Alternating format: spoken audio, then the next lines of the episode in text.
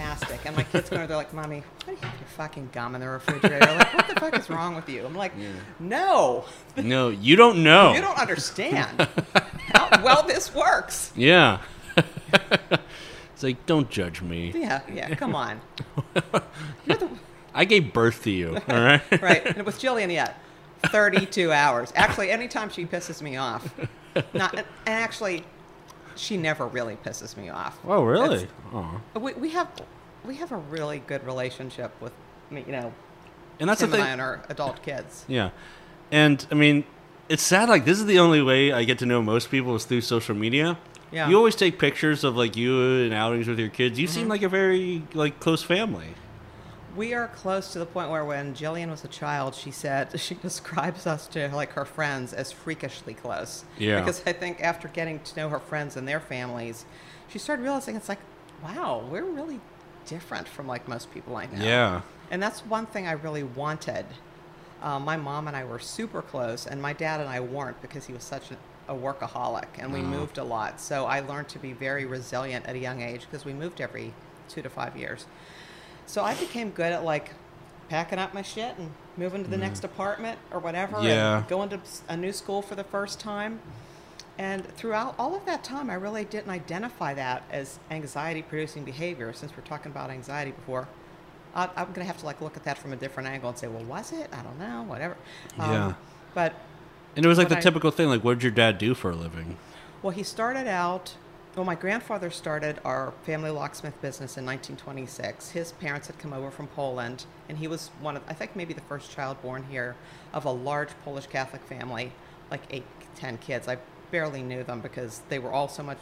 I mean, he was one of the youngest in his Oh, family. okay. So we, um, he started, it was a self taught locksmith. He made tools that are now have been patented. My dad actually got patented for him because my grandpa was like, I'll just make those tools for my friends so they can use my other locksmith friends so they can use them. And Oh, so it wasn't even a business. It was just he it, made no, those. it yeah. was. It was Oh. a business, but he created tools and invented tools to use for the locksmith business that no one had ever seen before. Oh. And my dad's like, he goes to his dad. He goes, Dad, like, you know, we need to patent this idea. Like, you know, this can provide you some security. This can give you more money. You know, because Yeah. he was completely self-taught, and he was like, oh, nobody's gonna want that stuff. I'll just make them for my friends. So. He went sort of went behind him. He took the tools, went to a patent attorney, got patents on them, and uh, one day just like showed up at my grandpa's little lock and key shop and slapped a pile of cash down on the counter. Yeah. and, and my grandpa's like, well, "What's that for?" He goes, "You know those tools that you made? yeah. This is what, this is what I got for them Really? for the patents. Yeah, it was Yeah. amazing." So was my dad gr- was looking out, always looking out for my grandpa. Then he learned the business. No. Um, and he, my brother learned the business, so I was like the girl, so I didn't learn the business. Oh. But honestly, it would have been really cool and very lucrative to be a female locksmith going into companies, kicking ass, taking names, doing Yeah. security. Yeah.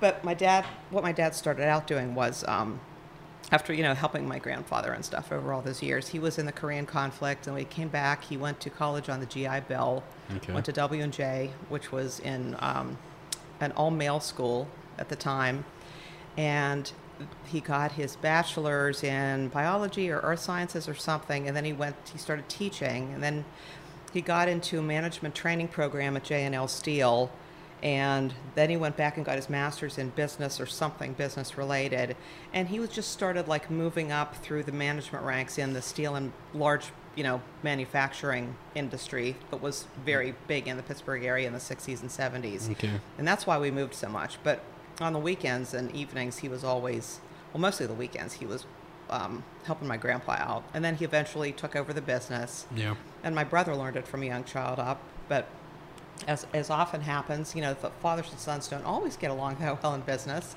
So my brother, my, after my parents divorced and my brother graduated from high school, he moved down to Virginia, started taking classes at George Mason University, got a job there working like um, in maintenance, but like doing like lockouts. People got locked out of buildings or rooms or whatever. Your brother? Started, my brother Yeah. started using it. Then he bought out a guy that was going out of business, and he's just built this really nice business for himself where he does um, federal contracts and corporate stuff. It's all like high tech security stuff. Like if somebody important leaves the company, they got to whoosh in and change all of the locks, and they Yeah. they do all. So it's like it's gone from a little lock and key shop in the in the 20s and 30s, and also my dad and my grandpa doing like bank vaults and serious gigantic, you know, uh, you know, things that you couldn't even move. You'd have to Yeah. like hire a crane to move them. You know, some you know some of these things that they had, and Yeah. um, you know, to becoming more and more high tech as the business changed. Wow. So- I mean, like, oh, by the way, I'm talking to Tracey Steele. Oh hey. Hey, I'm, I'm, I'm so happy you agreed also to do Also known as Silica Flint babies. Silica Flint. I've seen her live. I think I've seen her, Silica Flint live a couple times. Yeah, Silica Flint is alive in me. Yeah. She's 80 now. Really? I Really? don't know if you knew that. She's 80. No, I didn't. I never knew Silica Flint's history. Well, it's cause, because, you know, she's been around so long, Alex. She's, I mean, she's actually the age my mother would be. So she's kind of making her 80 is kind of a tribute to my mother because it also allowed me to take her back to, um, to different points in pop music and our cultural history because I feel like it, the older I can make her, the more material I have to work on Oh, her. yeah. So S- Silica's backstory is, you know, she's 80, so she kind of came up in the 50s and 60s as like I don't, I don't never actually told anybody where she started, so I'll just make something up now. Like, okay, so she was a background singer and she was a groupie. yeah. And for sure, she was a groupie, and she pretty much fucked everybody from every band no, Oh, yeah. from the 50s on. She was just obsessed with sex, still is, uh, but became very, very famous. She would be kind of like, kind of like a Cher or Yeah. someone like that. Always tried to stay relevant. Um, but she's 80 now, and she looks much younger because she has so much money. She can hire the really good plastic surgeon oh. and have all of the nips and tucks and things like that. But now that she's just uh, finished her um, third farewell annual, oh, I'm sorry, excuse me, third international farewell tour in the last year, and her last CD dropped a couple of August ago. Now she's working on a memoir, but Yeah. she's been performing, and then she'll she'll do her silica thing, which is to um, share a memoir, um, which is the ostensibly a comedy monologue. I went Yeah. and I changed it recently from storytelling to comedy because I started doing some stand up. And I'm like, I need this needs to be more jokes and less history talk stuff. It needs to be funnier. Like I need to like hit it. Yeah. So I've been changing the monologues to make them more, you know, land the joke, land the joke, land the joke, like get to it quicker and not make it so much storytelling. So she does a monologue about somebody she screwed or some crazy thing that happened in her life or some drug addled like trippy experience with you know 4000 other people or whatever something crazy. And then she either sings a song by that band or something related to that subject matter and usually she's attired in something that connects the theme. So she's got like wigs and corsets and leather and whips and lots of boots and Ooh. metal studs stuff like that. She started out being very um, f- uh, glittery gowny, you know, like very form-fitting glittery gowny with the wigs and all the other stuff. I'm like, Silica Flint is not a gown person. She is a rocker chick, yeah. and she's so she had her wardrobe had to change, and it really changing that also made her like more authentically me at the same time, if that makes any sense. Because Silica is kind of like me, like to the, you know, tenth degree on triple steroids. no? Like she's you to the extreme. Yes, and she's she's kind of who I want to be, honestly. She's an EGOT, Emmy, Grammy, Oscar, and Oh, Tony winner. yeah. She's won, you know, the the, uh, the what are the slime awards when you get slimed? Oh, the, Kids' the, the Choice Kids Choice Awards. Awards. She's she has no shame. She's she doesn't care about getting slimed. Yeah. Um, she has Gold Globes in more ways than one. She is. She's done it all. She's won it all. She's done everyone and everything. And she loves to talk about it because she is so completely excited about life and completely full of herself and her ego. But she loves people. So she talks to people and she engages with people and she gets to know people. And she really is full of herself, but like truly loves her fans and the people Yeah. that she surrounds herself with. So it's kind of like this exhibitionistic, um, like true love and joy for other people at the same time, which does, those things don't go together in real life Yeah. often. The true love and joy thing, or Well, what I'm thinking is like somebody who is really full of themselves, like a narcissistic per- person with a narcissistic personality disorder or a histrionic personality disorder. I- and we probably know a couple Cheeto headed ones that might be existing in our culture I right know now. who And you're I- talking and- about, And yeah. guess what? They're everywhere, people. They're everywhere, so yeah. once you learn how to recognize one, just get the fuck away. Yeah. Anyway, um, so the difference between silica and a person with um, a narcissistic personality is that she is honestly proud of who she is and what she does, and she's being authentically herself. And part of that is being proud of who she is and expressing that pride and self love, which I think we all want to get to the point where we can truly love and appreciate ourselves and not doubt every goddamn thing we do. Yeah. Or question, like, did I just say the right thing? Am I not invited to this party? Like, Oh, what, yeah. like what's happening? Like, why did didn't I- that person like uh like respond to me or you Yeah. know, yeah I- or why do they have that look on their face? Did I say something to offend? Like, what did I are do? they talking about me Yeah. well, if they're talking about me, I'm like, yes, talk more. Mm, No. talk more about yeah No, but- i know that feeling So, this, so it, it's kind of like um, it's like true self love plus this sort of like joy and abundance that she wants to give out.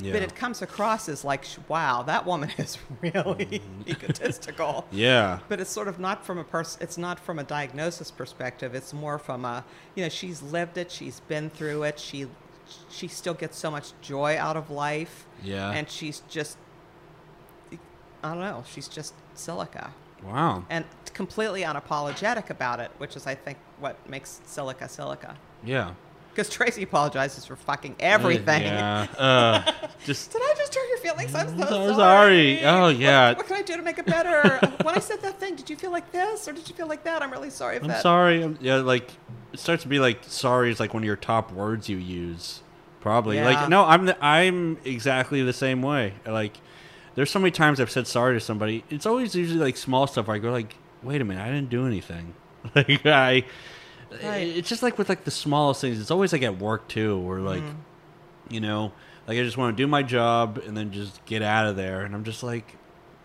why am i apologizing for so much stuff at work because sometimes work can be very annoying. I mean, like I was talking to my mom. Uh, she was telling me some stuff about it. Like she's going through like anything you walk into, there's always going to be like people splitting into groups and talking shit on other people, and then like. Right. Uh, and then that can just be very hectic. And then, like, you know, sometimes work is uh, like with what we're talking about, like being proud of who you are.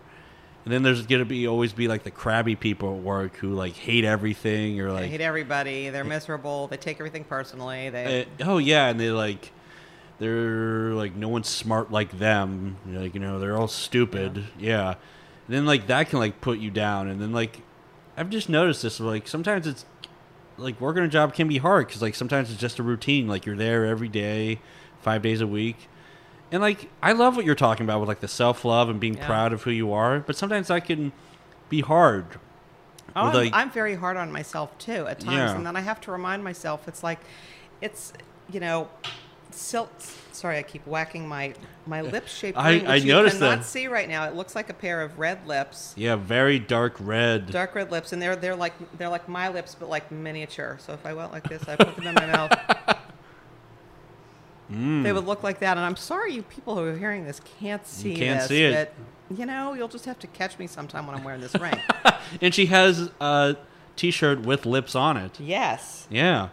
and I'm wearing my, one of my Pride necklaces, and I'm wearing my most comfortable Pride shoes ever. Ooh, look at that. I'm look at that color. The shit out of today. Yeah. How long have you been um have you always uh like when did you come out as a A queer. I, I identify myself as a queer woman. a queer woman? Uh, is it bi or is it just queer or Well, I feel like it kind of encompasses everything that I am. So, uh, so I'm not hedging and asking the question. It's more that. Okay, I'm going to try to explain this quickly because we're for a listening audience. Yeah. So, during the time I was growing up, uh, I was attracted to boys from an early age, and I was also socialized to be to look a certain way, to act a certain way, to behave a certain way, to be conciliatory and sweet and pleasant, and all these other things that um, sometimes came naturally to me, sometimes didn't, because I would just as soon tell somebody to fuck off as, I, as "You're really great, man. I love you." But uh, or and I'm trying to remove the word "but" from my voca- vocabulary, so I'll probably screw that up a few more times.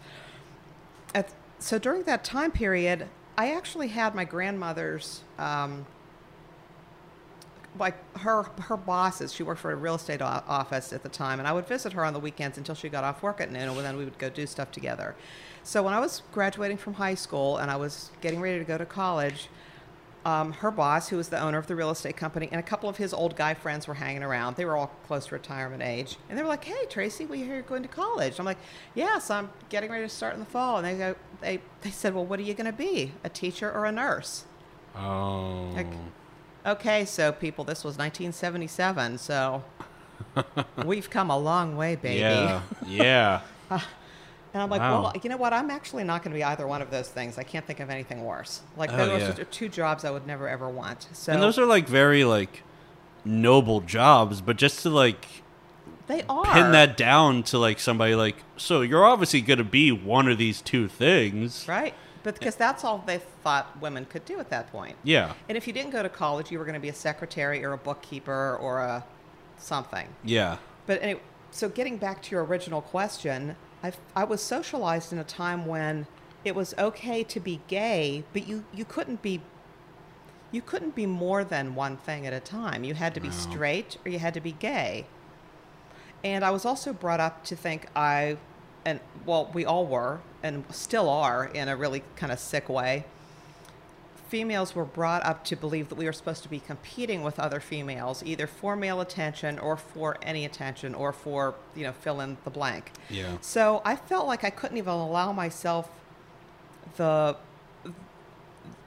the uh, opportunity to even really think about who I really was and what I really was. And I realized as I got older, I have a lot of really close women friends, and I always have. It's like the sisterhood. Yeah. And my mother taught me that because my mother was an awesome human being, an incredible friend and mother. And all of my friends would come to our house after school to talk to my mom about their problems because they couldn't talk to their own moms. And I was raised by this awesome second wave feminist who was the most loving spirit on earth, the least judgmental person I've ever known. And at some point it occurred to me wait a second, this isn't how I was raised. I don't need to compete with other women. I love other women. They're my sisters, they're my friends, they're the people that like get me through shit. Yeah. And then once I started like allowing myself the space to kind of let myself feel things I was feeling, I'm like, wow, that woman is really fucking hot. And I started realizing, like, hey, not only am I, I mean, because I was absolute batshit boy crazy to the Yeah. point where in college I had what I called the Tracey's revolving door. So I would have at least, I'd be dating at least four guys at the same time, and there was always one coming in and on one, one was on the way out. and then in bet- I would have this crazy dating or sometimes hooking up in between like long monogamous serious relationships. So I'd after a breakup be like, "Well, I'm going to get my groove on for a while and have some Yeah. fun." And it was the 70s, which was absolutely the best time to be born. And this is something that Silica has said, and, and I say it too because it's absolutely true. When I was in um, through high school and college and my early adulthood, the pill had been invented and had been approved for use, like in 1973. The birth And it had- control pill or the birth control pill. Okay. So by the time I was in high school, it had been tested. The FDA had approved it. It was out. So and it had and it, people had been using it for a while, and it was deemed to be safe. So it's like when I became sexually active, it's like i my mom says, "Let's go get you the pill." So we get the pill, Oh, really? and there were at that time no diseases that would kill you, like AIDS. There were no diseases that would, could seriously screw you up, like, um, like herpes and like um, some of the. Well, we don't need to run through the list of STDs, but suffice Yeah. to say, the sexual revolution happened. I mean, it might have started with the Summer of Love in like 1967, the year my husband graduated from high school oh. and and that so by the time I graduated from high school in 1977, I mean it was full on, you know, like go for it. Yeah. You've got the pill, you've got condoms. You're not gonna, like, you can let your freak flag fly and just learn who you are and what you are sexually and what you Yeah. want. And then by the time you settle down, you can be like, okay, yeah, I did that. I'm really ready to commit to somebody now. Yeah. You know? So it, it was one of those processes of coming out that just sort of, it was a long time kind of realization and understanding. And I still feel like at 60, which I turned on August 30th, that I I'm still evolving and changing all the time. It's like we never we never like grow up and then stay there. It's like everything changes all the time. And at this point in my life, I feel the best I have ever felt mentally, spiritually, emotionally. I could feel better physically because I had cancer last year and I have Yeah. this extended radiation fatigue that's just made me nuts because I'm such a high energy, get a bunch of shit done kind of person. So it's Yeah. really slowed me down, which has been very hard for me to accept. However, I'm doing it and having more time off and working less clinical days does help because I get the opportunity to recover um, because I've taken a bunch of time off of performing. I just did a Silica Yeah. show a couple weeks ago, but I haven't done any stand up and I haven't done any other, you know, Yeah. uh, other really performing stuff other than Well- singing in church. What kind of um, cancer did you get? What, what Well- were you diagnosed with? Well, I'm special, so I had to have a really special cancer. Oh. and it's called myxofibrosarcoma. Myxo because it was, it's a mix of different connective tissues and all. It's mixed up of all kinds of stuff. I had this weird lump on the back of my left knee, and I was like, "This is weird." And I thought it was a cyst. yeah. And I thought, well, I want to go in to see my doctor next. I'll have to take a look at it. And I was having my gallbladder out because I had this gallbladder full of gallstones, but they weren't bothering me. But I wanted to make sure I got them out while I still had good insurance because my husband was still teaching. Um, Yeah. So I planned it for the winter when people wouldn't be coming to counseling because it was cold and miserable and they weren't going to want to get up, you know, they weren't, they were going to want to stay home when they needed to with their kids or Yeah. for whatever transportation, weather type reasons. I thought I'll just do it during a schedule it during a downtime, get it done, then I don't have to worry about it. So when I was doing my pre-op testing, I went to my doctor and, and I said, oh, I also have this weird lump I wanted you to look at. He goes, okay, call up the surgeon, see if he'll do, give you a twofer because you really need to have that out, whatever it is. And I'm like, Yeah. okay. And the other thing was from the time I noticed it in November till the time I had my testing in early January, it got grew really fast yeah. and it was and i knew it was going to be cancer like i just my i'm very tuned in with my my inner my inner truth my soul my spirit Yeah. whatever you want to call it whatever you believe in whatever it is that my inner you know knowledge Self, like, was Yeah. telling you, like, you knew. I mean, were you fucking, like, freaking out during that? I mean, No. It- really? like while it was growing, I'm like, this is weird. This probably isn't good. And then it occurred to me, I'm like, mm, I'm pretty sure this is cancer, but at the same time, my inner wisdom is telling me it's going to be okay. yeah. And it was. So I go to the surgeon, who was one of the most beautiful men I've ever seen in my life. Dr. Ariel Abele, everyone Yeah. works with the Allegheny Health System. Wish I still had that kind of insurance. A beautiful, beautiful Spanish man with an accent who holds your hand, looks into your eyes, and tells you all of the things you need to know, including it's going to be okay, Yeah. but gives you all the correct information as well. Yeah. And I'm like, wow. Can I have something else taken out? Because you're so pretty. Yeah. So I made my daughter go to a follow up appointment with me just to prove how attractive he was. She was like, holy shit, do you think he's single? Like, I, I have no idea of knowing. Anyway. Um, Yeah. so I had surgery in January, and after I was all healed up, I had six weeks of radiation treatment, five five days a week for six weeks. Yeah. thirty weeks. No, thirty blah, thirty treatments. And so I got up extra early, went f- for my treatment, drove out to my uh, office, which I had at the time in Murrysville, PA, which is about 30 minutes east. And then I also had opened a, an office in the Point Breeze neighborhood of Pittsburgh, where I was like one day a week. I was kind of growing, you know, growing that. What office of was that? business. It's in Point Breeze, Yeah. Point Breeze neighborhood. And so I was, that office was new then. I was just sort of growing my, um, the counseling um, practice there. So I just going through radiation just exhausted me because I was had such long days, and then I would drive home from Murrysville just like fried.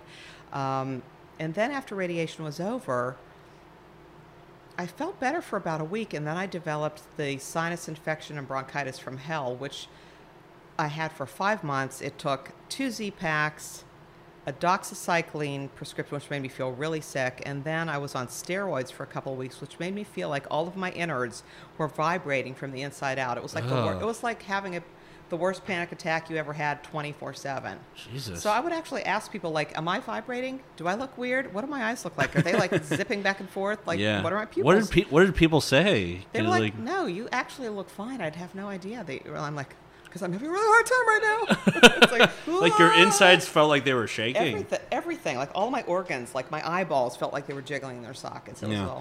And what goes on in radiation therapy? Because my brother used to work at a hospital, and I feel like that was kind of the part that he worked in. What like, uh, I immediately forget how he explained it to me. But like, how does radiation therapy work? Like, what goes on? What happens? Well, I learned a lot about this from when my mother had cancer. She was sick for a very long time, and unfortunately, I had a lot of family members with a lot of serious illnesses. So I've sort of been down the medical road a bunch of times, but this was the first time I'd had something that serious myself. Um, so what they do is, it, it's very scientific um, and very, um, very specific, like where they actually have the radiation beam or beams going into. So they take all of these measurements. They measure like your the scar area where the tumor was. Um, and they, it's very, very specific. They have you. Um, for me, I had to lie on my stomach on the thing because it was on the back of my knee. Oh, So they would put these little tape things on there. And then after a while, they kept falling off. So they gave me these little like tattoos, which were just like a dot of black, like three little black dots that showed them like the radiation is supposed to be contained within this area, this like triangular area. yeah. And they gave me a super, super heavy duty dose because it was such a fast growing cancer Yeah. and that was really the only real sorry the only real um, bad thing about it was how fa- fast growing it was Yeah. um, so as my new surgeon because i had a recurrence last year but it wasn't cancer but it looked like a duck and it quacked like a duck but it was not a myxofibrosarcoma as it turns out it was just some weird ass lump that came in the exact same place and at the same presentation on the back of my left knee as the actual cancer did. So that was taken out and it was benign. So yay! Because. I thought at the time, I haven't recovered from this first bout of radiation treatment, and it, radiation treatment had been over for six months by the time I had that second lump. Yeah. And I thought, shit, what if I have to go through it again? It's like, am I going to have? Uh, I, mean, I, I was afraid I was going to have to like seriously scale back my practice. Yeah. And I love my work. So I'm a licensed professional counselor. I'm a board certified counselor. I am a uh, board certified telemental health co- counselor, which means when insurance companies start paying for it, I can do all the virtual stuff, you know, co- including going into a therapeutic um, video game kind of world, creating Really? an avatar with my client, and joining in this virtual world and doing counseling like through this experiential video game stuff, which I think would be super cool if anybody will ever pay me to do it. so You've never done it before? um, well, I've done some, you know, phone counseling, you know, Yeah. s- not Skype, but like like a, uh, you know, things not face to face. But because of my uh, ethical guidelines and the fact that I take my ethics as a counselor super seriously, I try to like do things more ethical than they even want us to because Yeah. I that is so important to me to maintain somebody's confidentiality and be an ethical practitioner. So I'm not gonna um, do something that I feel like is the wrong thing for that person to do at that time, Yeah. or is just wrong. Period. So, um, I totally forget where I was going with. Oh, my specialty. My specialties are um, women's uh, women's issues, like as women go through their lifespan and dealing with all sorts of stuff. There's lots of tr- transitions that um, that are really hard, and I feel like, well, I've been through most of those. And the older I get, the better I feel I can do Yeah. with that. And life transitions in general, like people like mourning, grieving a loss, losing a job, losing a parent, losing a child, um, breaking up a relationship. Yeah. all of the normal stuff that we go through, but that we often need a little extra help in dealing with because at some point our friends are like, I know and I care about you, but I just can't hear this anymore. And our and the other people close to us might also be grieving or might also be going through something. Yeah. So it's like that's when it's great to have like a third person or a neutral party, party I should say. So I'm not talking about marriage counseling or relationship counseling right now, but having that third impartial party that's impartial to the point that like they get to know you and get to know who you are in your world and how you understand things and how you perceive things and what you've been through. And they're there we're there just for you. Yeah. just for you, not for anybody else in your family, not to fix anything else in the world, but just to support you in whatever you're going through and maybe give you some some techniques that will help you, give you some hints. And for me, this is my second career, second major career. Um, my first career was in film and video production. Really? Um, yeah, which was really super fucking cool, and it was really fun. Yeah. Um, and so, what was so great about it was um, When did you some- do that stuff? well, I did that like my last semester of college. I was completely without focus, had no idea where I was going to work, Yeah. what I was going to do. I had a communications degree Oh. and about 150 credits that didn't belong in any particular major because I transferred and changed majors. I went to W and J, transferred to Duquesne, graduated from there, and um, my advisor said, "Well, why don't you get an in- try to get an internship at this place called Warner Cable, which is like the when cable TV first came to Yeah. Pittsburgh or was invented, which shows you like how old 60 is. It's really fucking old, but Yeah. I look awesome and I feel Yeah. awesome. So I don't I really don't give a shit. I want everybody to know. I'm 60, please buy me drinks. Gifts are always appreciated. Yes. Come over and hang out, give me a hug, tell me how awesome I am. uh, I'm all for that. Um, and so uh, being completely directionless after changing after like you know going to college forever and having a gazillion dollars debt in that time Oh yeah. having the job market be really really tight because we were in the middle of a recession kind of like what happened in t- 2008 where like everything went away there were no jobs kids were moving Yeah. back home after college nobody could get a job it was a very similar situation so i went to warner cable I met with this contact that my advisor had. She gave me the internship. And in the meantime, my advisor had said, well, stop by the TV production studio on campus, get to know the people, get to know like what they do and how they do it. And maybe they can like give you some information so that you don't totally like, you know, fall on your face during an interview. Yeah. Well, that didn't happen because what happened was I went to the TV production studio. i met the guy who ran the studio, his friend who had just graduated and was working on some, using the school equipment to edit this project he was doing, and the the TV the produ- blah, excuse me the production studio's student aide slash intern, and I hit it off with the three of them so hard Yeah. that we never talked about anything that was relevant to the interview I was going to go on. And because I've always been good on my feet and I'm a very verbal person and all of that kind of stuff, I just, I'm really good at interviewing. So I just like blasted through the interview. And I honestly don't think it was that hard of a thing to get anyway. So I'm, I'm not that special. But I got the interview. Damn it, I said but again. Um, got the job, and then I started hanging around with these three awesome people. So it was two Yeah. guys, and and the stu- the student aide was female, like me. She's a little bit younger than I am, and the four of us started going to happy hour on Fridays after we were all done with school stuff. Yeah. So we would start. I'm not even sure what time it was, like late afternoon. We'd go to a bar. We'd like bar hop for a while, and then we would stop somewhere and have a nice meal, have a nice dinner, and then we would bar hop some more.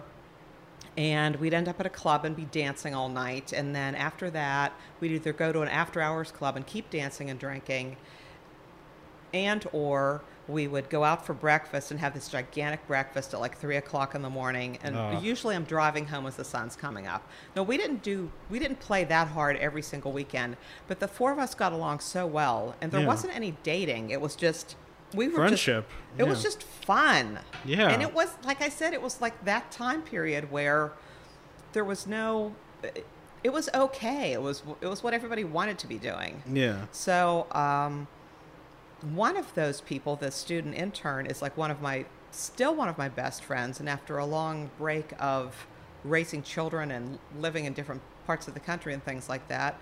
We were recently reunited, and she was the one that I used to go clubbing with all the time. So, like, we, we were at this in bed by 10 dance party at Spirit last night. Woo! It was fantastic with a couple hundred other people. It was wonderful. um, I've heard about those. Those seem like a lot of fun. oh, it's really fun. yeah. It is a very very chill atmosphere. Uh, there were there were like young, uh, you know, queer couples. There were young, possibly be like you know you can't really tell. You know, like it's not my job to decide what somebody else's inner experience of their gender identity Oh, or yeah. sexual orientation is. So I'm not trying to be that somebody that can just judge that by looking at them because nobody can. But there were what appeared to be some like some much much older lesbian couples wearing tie-dyed shirts and dancing close together they looked like they've been together a million years Yeah. there was this wide range of like young fun energetic people dancing like maniacs and very very much older people just like chill into the 60s and 70s music and drinking and eating pizza and there was everything in between and it was one of the most like like there I go with my like thing. I probably say that too much too. It's a very welcoming, chill, loving, fun, fun, fun experience. So I hope every time I go it's like that. But I'm going every month now. Oh, really? You're like, shout out to Spirit. Yeah, I've always wanted to go to that. It seems like It's really fun. my speed. That'd be awesome It's- to go. It's Yeah. definitely my speed because you know with the with the radiation stuff, it's like I can't do that. Are you still doing starting radiation? five till no, I just had those thirty treatments, but I've Yeah. not recovered from the fatigue that that it caused. Oh yeah. So, and I think part of it was I got blasted a super super heavy dosage because of the quick, the how quick the tumor had been growing, um, and I'm not sure what else. But what I've found out since that all went down is that there's a certain percentage of people, and I don't know what it is because the medical community is gaslighting me, and nobody can actually tell you. Uh, but there's a certain um, percentage of people who do not bounce back from radiation and or chemo Yeah.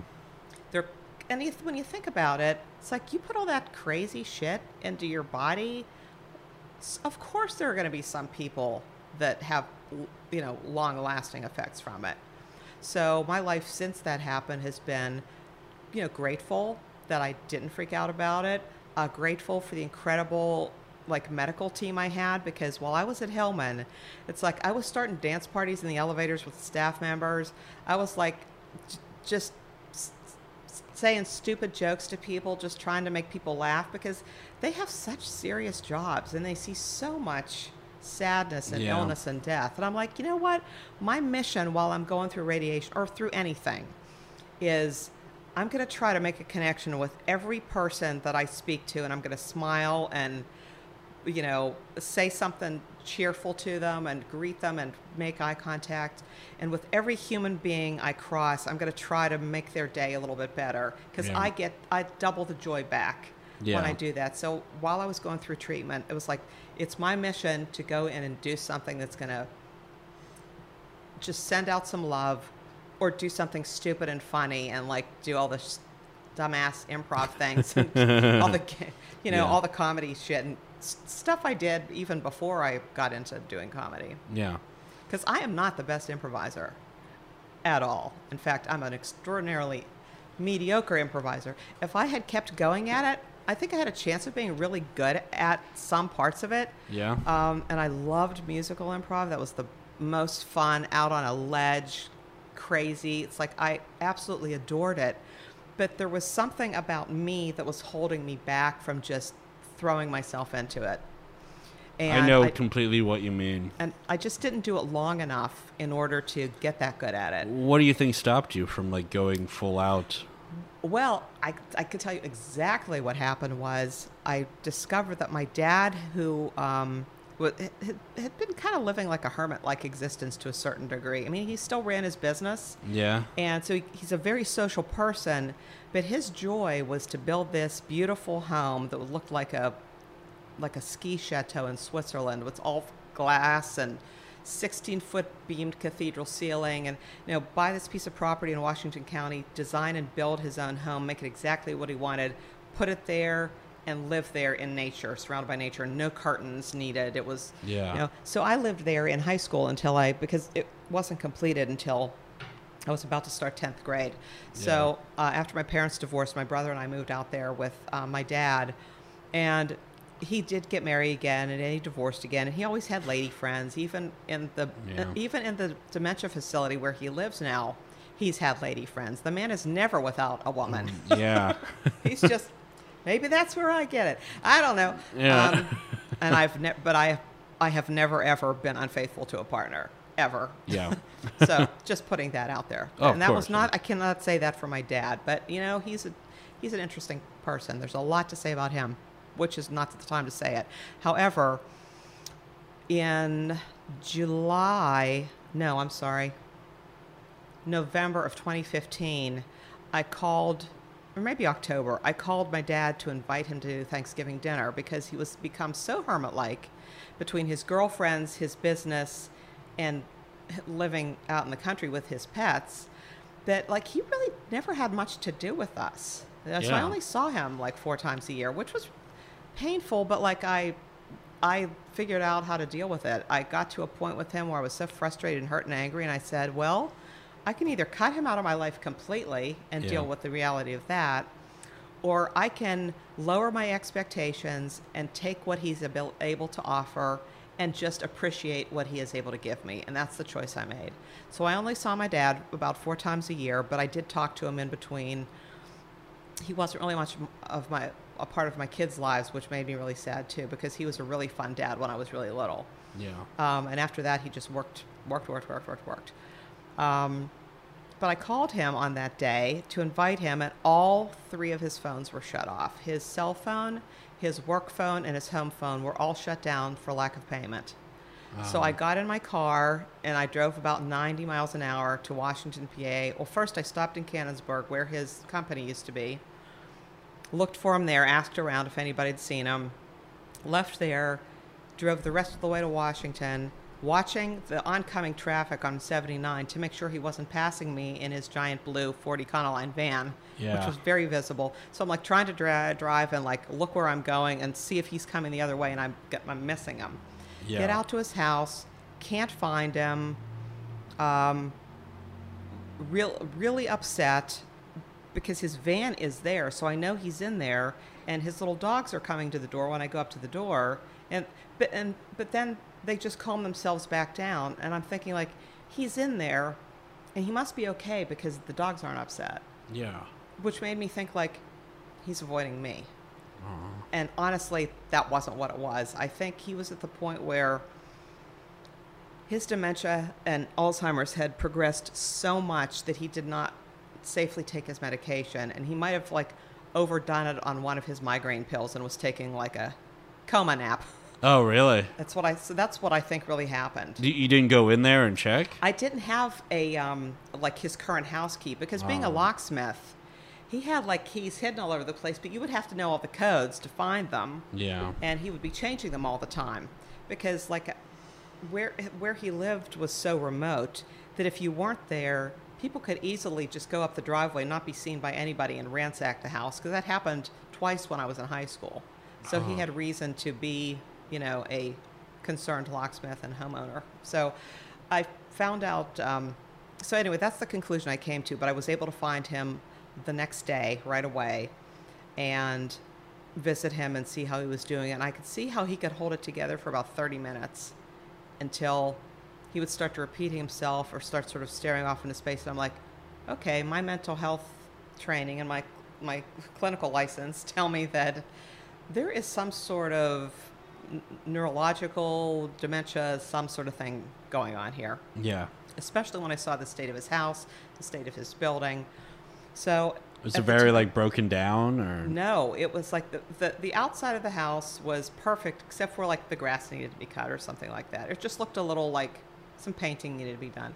But inside it was like he never actually threw any garbage away and it was like he didn't even notice it was there. Like he didn't even see it. Hmm. The house looked and smelled horrible.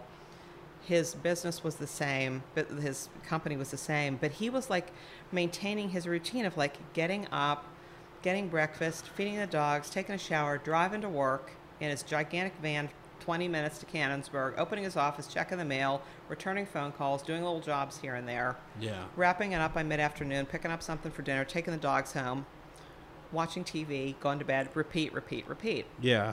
It, so he didn't know that he was declining because he didn't have enough regular contact with other humans to be able to know. And I know that there were people that noticed kn- knew that there were things going on with him because they would call me and tell me that there'd been an Art Smith sighting, and uh, and I'm like, what did he look like? What was he wearing? Was he disheveled? Was he this? Was he that?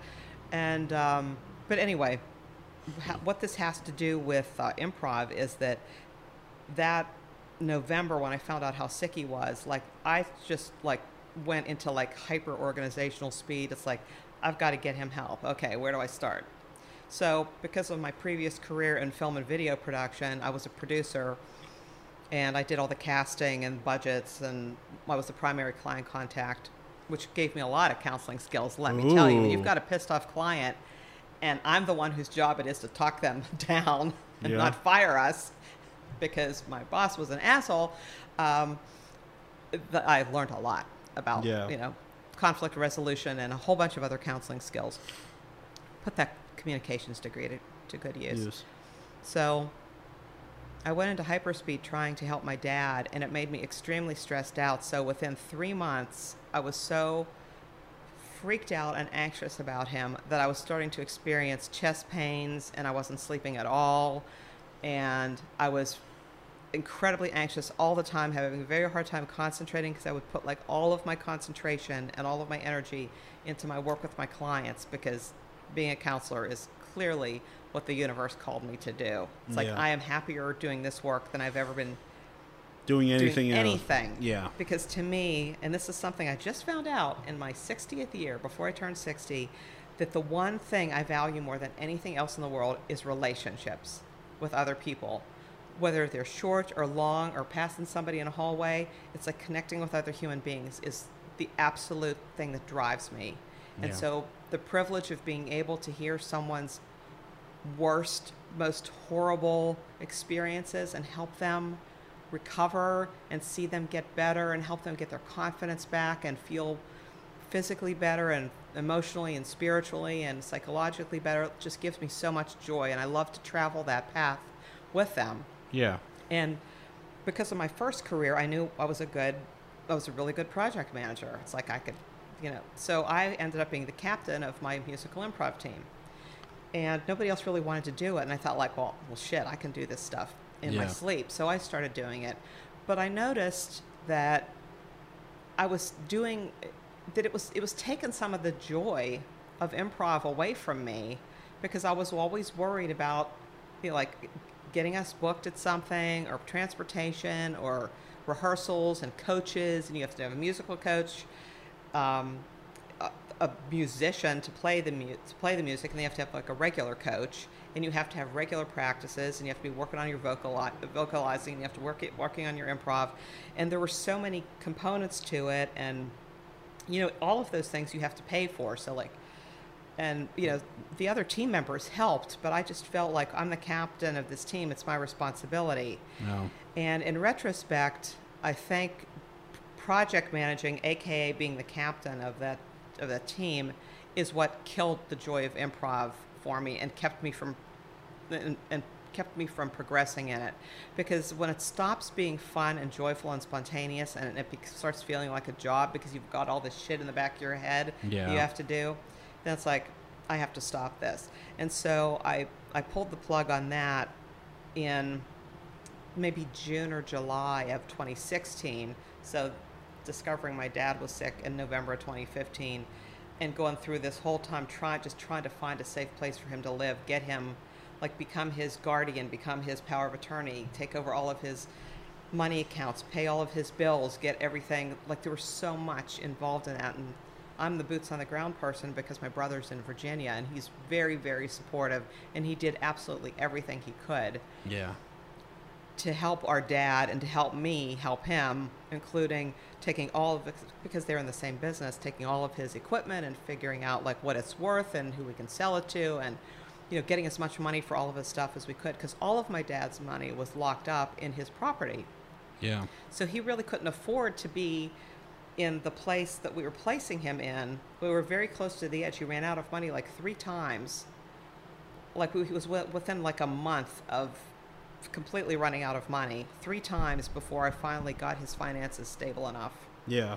to um, you know to feel secure about about him and just getting him to a safe place that was right for him because he was still fairly social um, and so picking the right place for him at the right time where he would have a good quality of life was the most important thing Oh yeah. and so he ended up being in Greensburg, which is so far that like now, I mean, I see him more than I did when it was b- both ways. Yeah. And now that he's in the dementia home, um, I actually see him more. And th- so this is me doing my Tracey thing, which is like looking for the silver lining, finding the the blessing or the joy in every tragedy, and that is in many respects, my dad getting Alzheimer's took his hard edges off of him.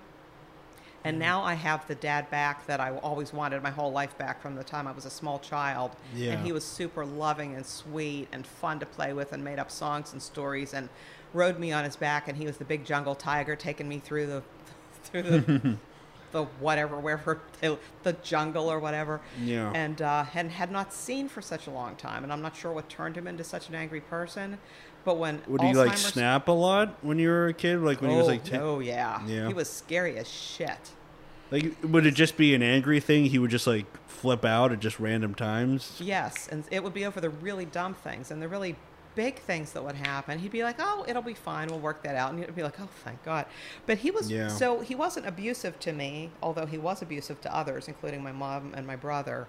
Um, and i think it was because i was his perfect little girl and he and he was also a, a feminist when it came to me and not a feminist when it came to anybody else. But he's like by the time you grow up W&J is going to be co-ed and you're going there and you're going to get a great education and you can do anything you want in this world and I'm totally behind you. Yeah. Why do you think that was? That he was so like feminist with you, but not with everyone else? I think just com- just honestly because I'm his his his girl child. Mm. I'm his female Yeah. child. Were you he the wanted that for me. Were you the oldest of your siblings, or I just have one younger brother. yeah? And I mean, does he and your dad get along, or is it still? They once my brother moved out, there was a long, long Cold War where they barely talked. Yeah. But when they did talk, they would talk for three or four hours on the phone. So they really, really got along about a lot of things. But I think being in that close proximity and my dad being so angry and my brother being a teenager and me being a teenager and our mother not being there Yeah. and him being just that making him more angry, it just put us all in like our worst possible shape. Yeah, because I was listening to your story, and like I was shocked that you and your brother went to live with your dad and not your mom. Like, why did that happen? Why? Well, well, part of it, well, it, it was mostly due to finances because, well, it partially finances and partially my dad's will. So the financial part of it was my mom had just finished grad school and gotten her was getting her certification in school psychology and she had a ton of student debt and was working at CYF as a caseworker in the adoption department and coming home crying every day because it was so sad to work there. Yeah. But and she had moved out and my parents were divorced and she had a little apartment up on Grandview Avenue on Mount Washington that was just so much fun to hang out with. so she had space for us, but she didn't have the money No. to take care of us. Plus, the nature of my parents' marriage was in such a horrible state that when she left, she was like, I am not taking a single thing that I didn't come into this relationship with because I don't want any strings between us. I don't want you to manipulate, be able to manipulate me through Yeah. stuff like child support, you know, alimony, things like that. Yeah. And at the same time, he made it very clear to her that he built this house for the family, and it's been our dream for all these years, and I'm not moving out there by myself. Yeah. So he pretty much told her how it was going to be. And she was still afraid enough of him, and I think was afraid of him all the way up to the day she died, January 15th, 2009, that she wasn't going to mess with that. Yeah. So our they had a thing called long distance back Yeah. then. Yeah. So you can imagine what it cost from and my dad gave me my own phone on my own phone line in my room so I could talk to whoever I wanted to whenever I wanted to and he never once complained about the phone bills never once to his credit. So he could be the more the further I get away from that time and the more compassion I've built for him being in the state he is now and the more I look at the family he grew up in and my parents' marriage and things that I saw him do and things he did for me the more I'm able to see how much he truly loves me and Eric and my mom, even though he was terrible to her, um, and how much he wanted but couldn't give to us because of his own family upbringing. So Yeah. there's all of this mental health stuff that was never resolved and family issues. And I really think that made him into somebody that was really, really hard to deal with. I don't think he wanted to be that way. He just didn't know how any other, other way to be. Yeah. So he installed that phone line, and I talked to my mother for like an hour on the phone every day. And, I, and I'm We'll just give her the scoop about everything and just. Just uh, we were so close, and Oh. I told you the kind of mother she was to my friends. So imagine the Yeah. kind of mother she was to me. She was my support. She was my everything. So being Yeah. away from her, not living with her throughout high school, which is one of the most horrible experiences Oh, anybody yeah. has to survive, was awful. Especially moving, like I said, I became pretty resilient from moving during my dad's building his career. yeah. But after my parents were divorced and I moved to that last new school, Yeah. which was 10th grade, I was like such a mess myself trying to recover from this and being unhappy at home with and my mother's not there and like nobody wants to be ha- unhappy. We all want to be happy, but my parents never should have been married and they shouldn't have stayed married and it's really hard to say whether they should have gotten divorced sooner or not. But Yeah. all I can say for sure is they never should have been married to each other and it was very im- impulsive decision on their part, on both their parts, because they both wanted to escape certain parts of their own families. So they found each other and got away. So that was a, a, a, a short solution, an easy solution with lots of long term implications that were not good. So um, my mom was on my lifeline during that time. So I never Yeah. went through that that like bitchy period with my mother where I'm being like really shitty to her because I'm trying to separate myself and be my own person.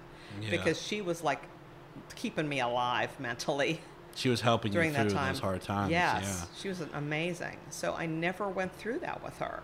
So then I went when I went through that very normal period with my own children. I'm like, what the fuck is this? Oh, your your kids had like that rebellious type of attitude towards you, or no, you know what? They were so. They were yeah. Here, okay. So I'm going to brag on my children. So they are such wonderful human beings. They were both very academically oriented and into all kinds of different activities. Had a lot of interest in different things, and they picked really solid friends. And we gave them nothing to rebel about because we trusted them, we loved them, we believed them, we taught them the right what we thought was like that we here we're telling you how things are going to be and things that are you're going to face in your life.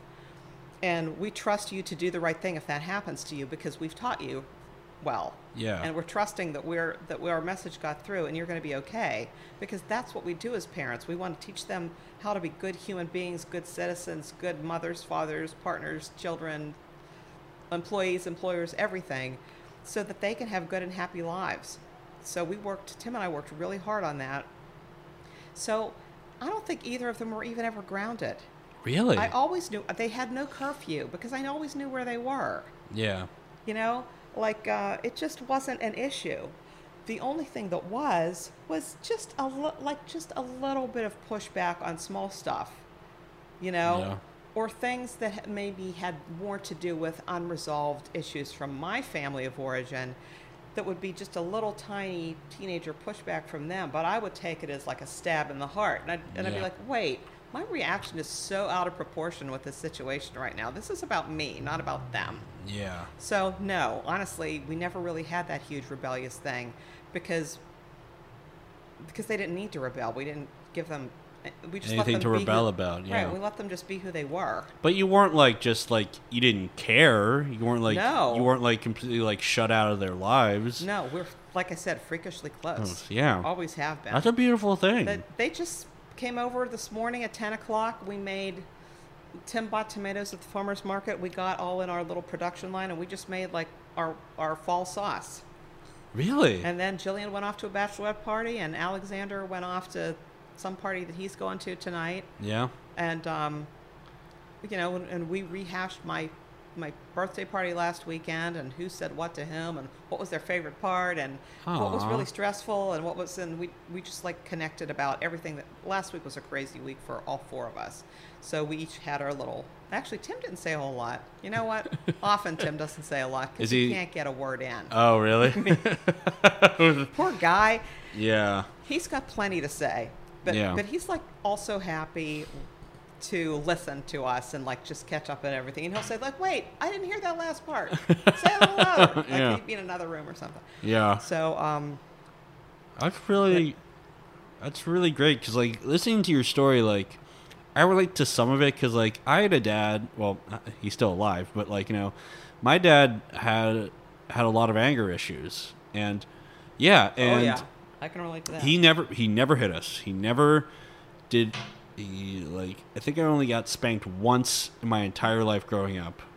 Me too. Yeah. Didn't have to because you were already scared. Yeah, I was already like frightened, and I'm a very non-confrontational person. Right. especially growing up, being little. I think my the only thing my dad ever did physically was like he grabbed me one time and like pulled me into my room, Mm-hmm. but it wasn't like he didn't throw me or anything. Yeah. He, but he just had a short fuse. He would just get super Yes. mad, and Yep.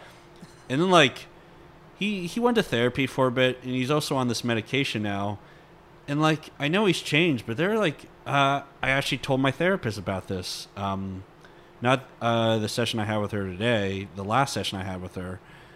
Like you know, I know he's changed, but there's these random moments when I I'm with him and I notice that he's way more chilled out. Even if he starts to get a little like irritated, it's not like scary or anything. He's just kind of like. I remember one time I was in the car with him and we were talking about political correctness, and he was just like, "Yeah, just- I don't know, you can't say anything anymore, but it's whatever." And then like, it was completely different from what he was like Yeah.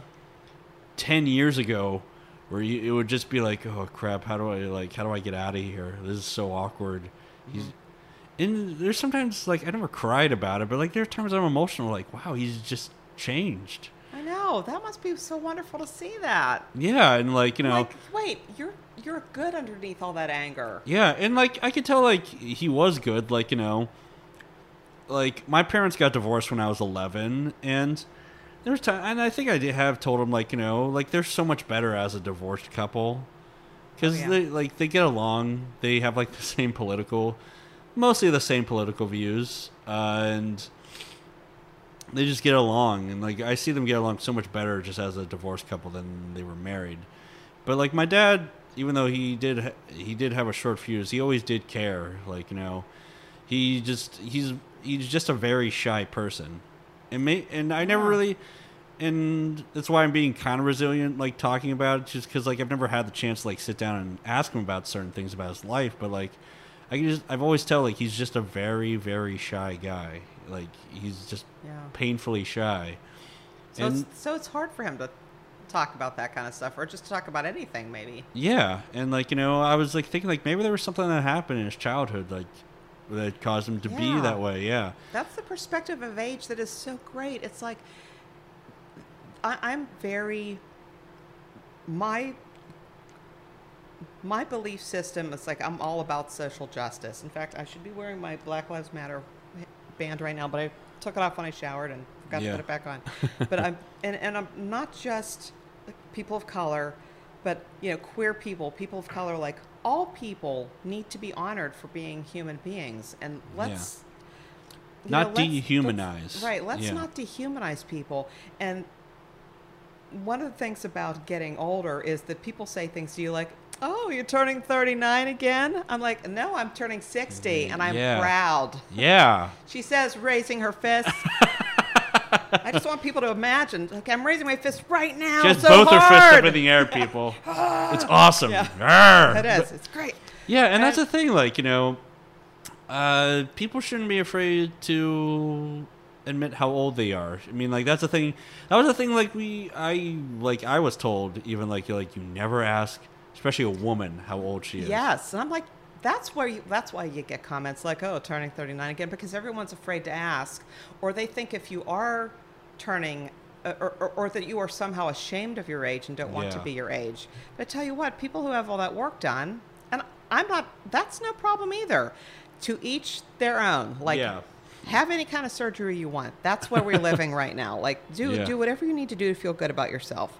Um, at the same time, I'm not really interested in that because I'm, I want to look like myself. I don't want to look like somebody else. Well, yeah. So I'm not really interested in that kind of stuff. Although the culture tries to draw you in constantly, like you, you're too fat, you're too wrinkly, you're too old, you're too this, you you are not relevant. No one is Yeah. attracted to you anymore. You are you are nothing. Yeah. And the older I get, the more I realize, wow, that is such cultural bullshit that's put on all of us. And as far as like sexism, sexism is concerned, it's like sexism and white privilege and gender stuff and the way m- boys, you know, or you know, identified at birth, male identified at birth people and female identified at birth people, like the way we are socialized doesn't do any of us any good. And that's what's led to like the Me Too stuff, all the violence, all of the like white men being angry because they don't understand that they're that they're have have had a lot of privilege because they've not been able to see it from other people's perspectives. Yeah. So I'm all about love and I'm all about social justice because I want everyone to have their fair shot. Like I see how as an older white woman the privilege that I have. I hear that from my clients. It's like and friends and other people from other cultures. It's like I don't have five family members that were shot at different times Yeah. almost all of my people of color clients and contacts and friends do. It's part. It's just part of their world. It's not part of my world. I'm Yeah. lucky. Yeah. I'm lucky. Like, and at the same time, the only way I feel like we can stop all of that stuff is just to be, just remember, like we're all human beings. Let's not. Let's stop looking at other people as enemies and start looking at other people as other human beings that like deserve to like have a life and to live and raise their children safely and get education and Yeah. and I here I am being my flaming liberal Yeah. self, which I have always have been and always will be, despite what my dad told me. Oh, was your There's- dad conservative? Oh or? my God, he went from being a Kennedy, a, a- Kennedy Democrat to a Nixon Republican like the snap of a finger. Oh, really? That's when he got angry. I'm Oh. not, but I don't know what triggered it. It wasn't the election. Something happened, and now I don't have anybody to ask. Really Yeah. pisses me off, Alex. Yeah. yeah, I mean, like my my parents are conservative, but like I don't think that's like why my dad got angry. I mean, like he would get heated about political stuff, you know. Like he was not he was not a big fan of Obama. Definitely no. Oh my god. Yeah. Oh, mine either. Yeah, uh, but I definitely see that. Like, you know, I'm trying, even with like people who I disagree with to like my core, you gotta, I mean, this is just me talking. Like, you can, like, uh, I'll use a fancy word, poo poo my Right. words, but just Ooh, like, that was so fancy. Oh, thank you. yeah, I'm fancy. Uh, but like, I I try to see the humanity in all people, just because like there's you know, if someone's being an asshole and just saying very ignorant things, most of the times I notice they're saying that around a group of people, but then once they're like, their group is gone, and they're just them, and they're just by themselves. They're kind of defenseless. They kind of Well, like, they go back to just being a regular human. Yeah, And I know I'm like that too. I know that conservative people probably like think I'm just like this like raging asshole for my belief system. At the same time, when I was in my Murrysville office, which was which was a very, it's a very white privileged area. Privileged, I know, is a, is a is a liberal word to use, yeah. but it's a very white, wealthy area with a really good school system. Where you And- where like where you live now or No, that's where I had my first counseling office. Oh, okay. So I was in okay. Murrysville from 2000 until just this past May. So uh, almost 20 years Wow. in Murrysville, and it was very, very different. And the reason my former business partner and I decided to start our practice out there was because living in the east end of Pittsburgh, I could swing a dead cat and hit 10 therapists. There were like no clients for me here. Oh, yeah. But, but out there, they were, you know, the suburbs were moving further and further out into farmland, and they were they were building these McMansions everywhere. So a lot of people commuting from Murrysville and Plum and those wealthier areas like into the city for for their jobs. So there was a lot of wealth, and it was very, very, very white. And I learned really quickly that when politics would come up, which they occasionally do come up in counseling Yeah. sessions, I don't encourage that because I like this really isn't about that. Yeah, it's about It's you, about you, as a human. It's about Yeah. me as us as human beings talking to each other. That, and I know that most of my clients were conservative, um, uh, politically, and maybe so maybe socially conservative and fiscally conservative, or maybe one or the other. Yeah. And that was fine because we were two human beings talking to each other, talking about the things we agree on, not the things we disagree on. So I'm not trying to demonize conservative people because I come from a long line of conservative people. In fact, Yeah. my cousins, whom I adore, are really sweet guys. when we go to their house for something and meet like a bunch of their friends, my one cousin will say, Oh, this is my liberal cousin, Tracey. Oh. oh God. And I feel like, oh, I'm on display at the zoo. Am I Uh, the first liberal cousin? I know. I, actually, I am the first liberal and only liberal cousin, except for my brother. Yeah. But if I'm there by myself, well, I am the only. Yeah, you're the only one. That's it. Yeah. Yeah. Yeah. I mean, It's fine. it's fine. Oh, like it's that doesn't bother out. you? Yeah. No, I think it's cute because this is my my baby cousin. I mean, Yeah. he's the of three boys. Like the uh, my aunt and uncle had three boys, and so the one, uh, the oldest one is my age, the middle one is my brother's age, and the youngest one is about eight or ten years younger than I am. Wow. And then and he was my dad's favorite. My dad like adored him and would always have special like give him special little presents and sp- Oh. play special little games with me. He just like really loved it, loved him Yeah. because Eric was grown up by then, and he wasn't like going to be to be able to play with him anymore, you know. Oh yeah. So he really, really loved this cousin, and he was a really, really sweet kid growing up with two brothers who probably beat him up. I don't know. Like, Yeah, I don't you know don't know the story. Do stuff. I don't know, but they're good, great guys too. It, they're just they're all very different from each other. But Chris is like such a sweetheart. When he says, "This is my liberal cousin Tracey," I just go like, "You're so damn cute." You know, it's just cute. You're too much. Yeah, it's like, come on. Oh yeah, that that like ah, that's just like the first time I've ever heard something like that. Yeah. Like you know, like oh, this is my conservative friend. this is my Yeah. liberal friend. Now talk. Yeah. yeah, it's like I'm just gonna get a T-shirt with all of the things I am. It's like eh, you just like, like line them all up, you know. okay. Like here I am. All right. Let's cut the sh- let's cut the small talk. Yeah. Yeah. uh, I've had a lot of fun talking to you. You too, Alex. Yeah, it's I've never gotten to talk to you in person this much. yeah me. Let's let's do some drinks or something. Yeah, I, I am not a drinker, but I would love to sit down and talk to you. I'll drink. I drink tea and coffee as well. Oh. And hot chocolate is really good. That's Oh, hot chocolate is awesome. Once do- it gets colder. Yeah, let's it's too hot now. Too, too hot. But yeah, let's get coffee sometime. Seriously, yeah. to. I love to talk about all of the anxiety and all all the stuff. But seriously, it was nice to talk to you and learn a little bit about your history. It was really nice. Thank you. Yeah, and I, I'm sure I, I always talk too much. So hey, sorry everybody. Uh, No, you gave good stuff though. You Oh, good. You're very open. There are sometimes people who are very just like, yeah, I don't want to talk about that stuff. You're Yeah. very open to talking about it. So Thank you. I was just wondering if there were any questions I didn't ever actually answer because I was giving too much backstory, which I tend to do. yeah, And here's the problem with having the mother I had. Um, she would listen to every detail. yeah, And I, I, was- I like, well, if she had, I was kind of wishing she had reined me in a little bit more, and maybe I still wouldn't be talking that way. yeah. But my kids will sometimes be like, yeah, hum, mommy, we heard that part. Just like cut to the chase, okay? And I'll be like, got it. Sorry. Oh, I do this. I do the exact same thing when I'm trying to like tell somebody about something. I add so much detail. Or I go like this. Like once you I like see it. You once can I see it right in front of you because you got all the detail. Yeah, yeah, it's right in front of me. Like especially with like a text, I go like, I really didn't have to like do all that. I could have just so like, oh yeah, this happened. Or I could go like, oh no no no no, they came over and they they were playing with this stuff. Blah blah blah blah blah blah. And they're orange. They're wearing their orange shirt. They're wearing their orange shirt. Remember the orange shirt? Yeah, they were wearing that. And then they told me the thing you just wanted to know. That's yeah. the only thing. Ah, crap. Yep, okay. that's me. Yeah, we relate in so many ways. All right. Thank you so much, Trace. Thank you, Alex. It was a pleasure. Bye. Bye.